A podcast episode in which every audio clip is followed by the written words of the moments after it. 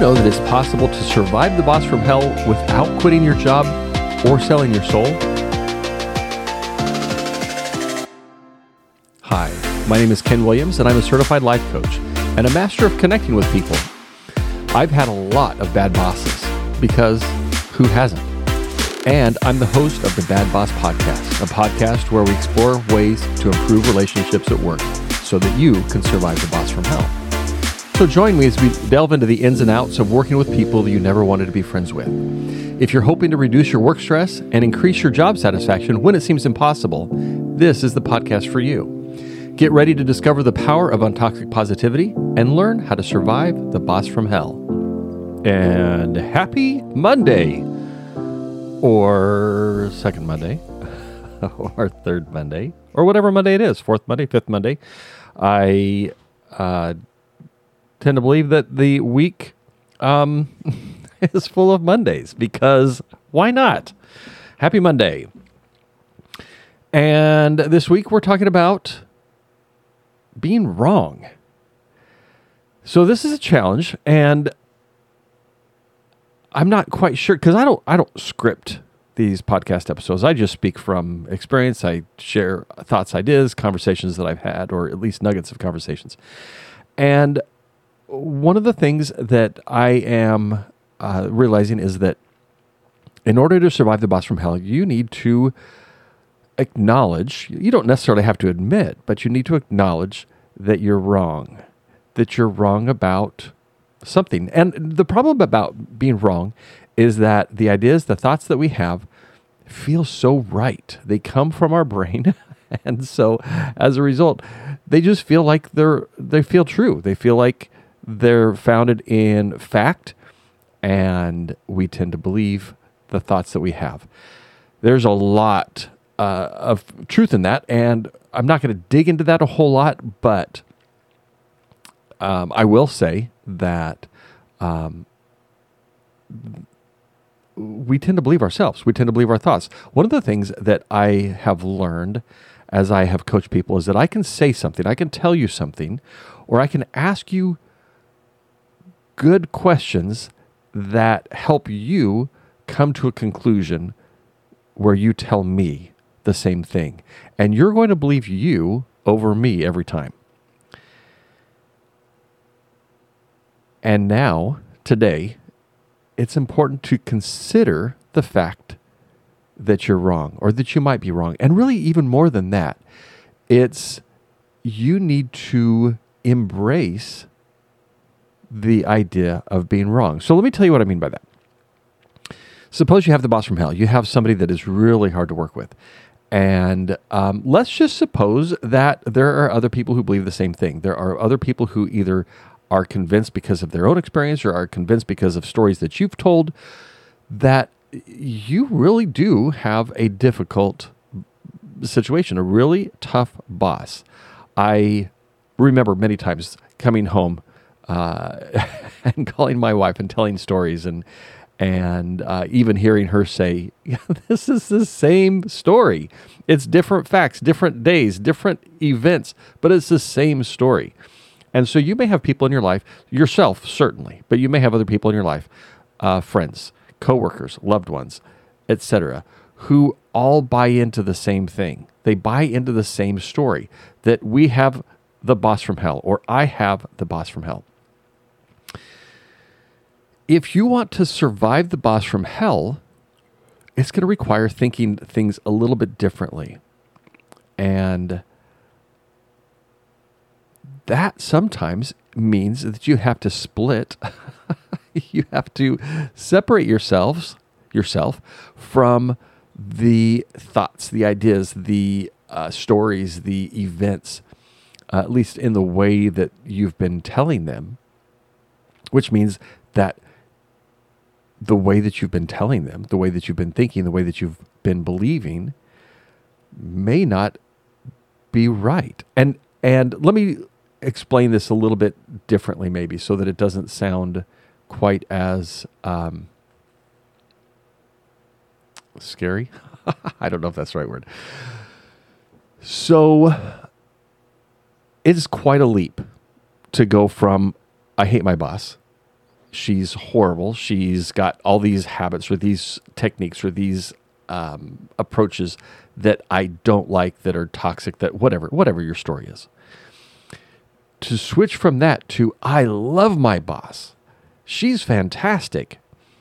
Uh, that's a stretch, and it may not resonate. It may be, that's that's a hard thing. So I'm going to just share an, an idea of a different way that you can think about this that might be a little bit uh, easier to move forward with. And and it starts with the word maybe. I love the word maybe because it it allows me to consider new possibilities. So the difficult situation that you had with your boss yesterday where whatever well, let's just we'll use um, disrespectful conversations. She didn't respect your whatever it is your the the uh, time and attention that you spent on a project. She didn't uh, respect whatever it is. Let's just say that you're dealing with with uh, some level of disrespect or what you, what you perceive to be disrespect. So instead of the story that you probably either by habit or by um, just kind of a knee jerk, reaction is she doesn't like me, she doesn't respect me, she doesn't, she's not respectful, all that that storyline. Catch yourself and start that with the word maybe. Maybe she's having a bad day. Maybe she sees something that I don't see. Maybe she's trying to make a point. And as you do that, there there are ways that you can ask some of those questions that will leave interpretation open, and instead of um, being right about how horrible the boss is, you can start to consider the fact that maybe there's something po- positive. Maybe there's something there's something hopeful. Our brains look for confirmation. If you have not heard the term confirmation bias, it's something that is uh, very uh, obvious in social media, for example. If you believe something, you believe that Volvos are more safe as vehicles than BMWs, for example. Then, as you Google search uh, safety of Volvos, even the way that you word your question is going to indicate that you're trying to find confirmation for what you already believe. And our brains are naturally looking for that. We want to be right. And so if if you just open up the idea that there might be something different that you can be right about, then it kind of loosens up the negative feelings or the negative interpretations or the negative experiences that you have with the boss. Now, again, I've said this before. I'll continue to say it over the course of, of these uh, podcast episodes. I am not excusing poor behavior, but I am inviting you to consider the fact that there might be an explanation for the way that the boss behaves, for the way that the boss interacts, the way that the boss uh, makes assignments or uh, makes demands or whatever the, the case may be. And that question, maybe, or starting a question with maybe, and other options might be it's possible. It's possible that she had a bad day. It's possible that she's feeling stressed by her boss. And uh, another option would be I wonder. I wonder why she's doing things the way that she's doing. So, think about from the boss's perspective are they trying to be a miserable miserable boss? Are they trying to be horrible? Are they trying to be negative? Are they trying to make your life awful? And there may be some cases where, yes, they are.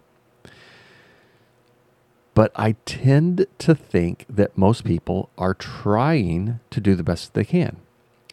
And unfortunately for you and me, sometimes the best that the boss can do is not the best that we want. And frankly, to be fair, the best that we can do is not always the best that our peers or our employees or heck, our spouse or our friends or relatives or anybody's, we we may not be hitting the best, quote unquote, the best that somebody else is looking for from us. And so maybe it's possible that there's a reason. But opening yourselves up to that possibility is going to be crucial, I think, in surviving the boss. You can be miserable for a period of time before you're you decide that you're just done and you walk off the job or you resign or you start looking or you finish looking or you take another position or whatever. And that's all fine. I just want you to do things on your terms. You have the the the ability, the mental control by the way that you approach some of these situations to decide is this something that I'm willing to accept? Uh, we may get into boundaries. Maybe we'll talk about boundaries next week.